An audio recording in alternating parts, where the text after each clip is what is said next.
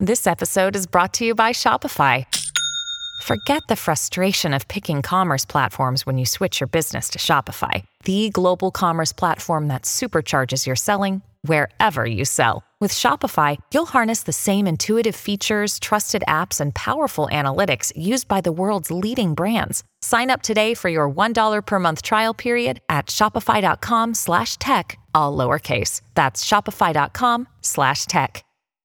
Che cos'è la I spiegabile e perché è così importante capire perché vengono forniti certi risultati? Non potremmo semplicemente fidarci? Ciao a tutti e benvenuti all'episodio 118 di Pillole di Scienza. Come sempre, prima di iniziare vi invito a seguirmi e a premere sulla campanella per restare aggiornati sugli ultimi episodi in uscita. Inoltre, come sapete, sono anche sui social, Facebook, Instagram e TikTok. Là potrete trovare approfondimenti, curiosità e informazioni sugli episodi a calendario. Partiamo! Si torna a parlare di intelligenza artificiale. L'argomento di oggi è veramente molto importante perché negli ultimi anni l'AI ha fatto passi da gigante, come sapete, trasformando molteplici settori della nostra vita. Tuttavia, l'opacità, per così dire, spesso associata a questi sistemi avanzati ha generato crescente preoccupazione. Per rispondere a questa esigenza di comprensibilità è emersa un'importante sottocategoria di AI, chiamata spiegabile o white box, in contrasto alla black box. Vediamo insieme quindi le caratteristiche principali di questo approccio così rivoluzionario. Innanzitutto, cosa si intende per approccio tradizionale di AI, quello black box per intenderci? Abbiamo un algoritmo, ad esempio le famosissime reti neurali artificiali. Gli diamo in pasto dei dati di input. Dopo un certo tempo di elaborazione, che dipende dalla quantità dei dati e in generale dalla complessità del problema da risolvere, riceviamo un output, ovvero un risultato. Tutto bellissimo, peccato che non sappiamo come l'algoritmo sia arrivato a quell'output. Sostanzialmente i dati vengono inseriti appunto in questa scatola nera, da cui viene poi sputato un risultato. Cosa accade dentro la scatola per noi è ignoto. Certo, abbiamo a disposizione vari strumenti matematici per misurare la bontà del risultato. Possiamo ad esempio capire la qualità dei dati di input e la loro adeguatezza per essere trattati con un algoritmo di questo tipo. Inoltre, sapendo che questi algoritmi restituiscono un output di natura probabilistica, come quello un volto umano al 93%, possiamo anche capire dalla probabilità stessa se quello può essere un buon risultato oppure se i dati non sono sufficienti per essere trattati in modo affidabile. Ma c'è un grosso ma. Un conto è sapere se il risultato è buono, un altro è sapere come l'algoritmo ci è arrivato. Si tratta di due concetti molto diversi. Per approfondire queste metodologie tradizionali, vi consiglio vari episodi di questo podcast, a cominciare da quello che si intitola Intelligenza artificiale per proseguire con reti neurali artificiali, passando per gli algoritmi genetici e poi via via tutti gli altri relativi a questa materia. Ne troverete a decine. Comunque, torniamo a noi. L'AI spiegabile si concentra su modelli e algoritmi che possono essere compresi e interpretati facilmente dagli esseri umani, a differenza delle reti neurali ad esempio prima citate. Questo approccio diventa cruciale quindi in contesti in cui è richiesta una maggiore trasparenza nelle decisioni prese dalle macchine, come nel settore sanitario, legale o finanziario. Dopo farò degli esempi. Quanto appena detto è molto importante. Ho parlato di metodi facilmente interpretabili dagli esseri umani. Una rete neurale è molto complessa. Quando si hanno centinaia di variabili e magari migliaia se non milioni di iterazioni che vanno via via a verificare i dati, a fare certi conti, capirete bene che è molto difficile comprendere cosa sia successo all'interno della famigerata scatola nera. Ecco, la I spiegabile cerca di staccarsi da tutto questo e adottare delle tecniche più gestibili da un cervello umano. Quindi l'obiettivo è fornire una chiara visione del processo decisionale che ha portato a un certo output.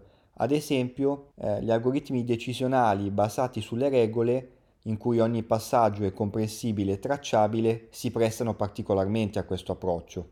In sostanza, posso avere centinaia di variabili e un risultato molto complesso da ottenere, però ogni passaggio può essere raccontato in maniera semplice e unendo tutti i pezzi posso capire perché l'algoritmo ha risposto in un certo modo. Altri algoritmi che possono rientrare nella classe della I spiegabile sono i cosiddetti alberi decisionali, anche questi basati su regole sostanzialmente. Tutto questo ragionamento però fa sorgere un aspetto importante da sottolineare. Con questa classe di algoritmi si va a prediligere la semplicità alla complessità, quindi i metodi che si adottano sono più semplici perché qui l'obiettivo principale è poter raccontare ciò che si ottiene. Va da sé che qualora il problema fosse particolarmente complesso, dei semplici sistemi di regole potrebbero non funzionare e quindi per arrivare a un output dignitoso saremmo costretti ad utilizzare tecniche più complesse, però difficilmente spiegabili. Quindi, che si fa in casi come questi? Dovete sapere che una soluzione che mette d'accordo tutti o quasi c'è e consiste nell'utilizzare degli algoritmi che si affiancano a quelli black box.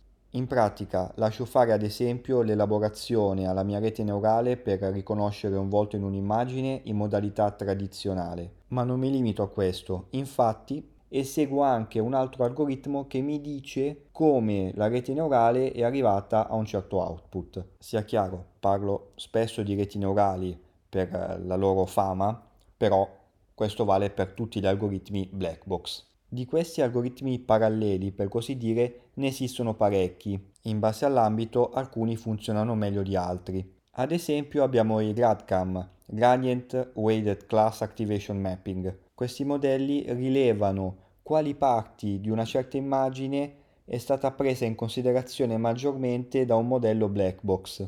Quindi aiutano a capire quali caratteristiche influiscono maggiormente sul risultato finale. Oppure abbiamo i cosiddetti modelli surrogati, ovvero si tratta di addestrare un modello interpretabile che approssima il comportamento di un modello black box più complesso.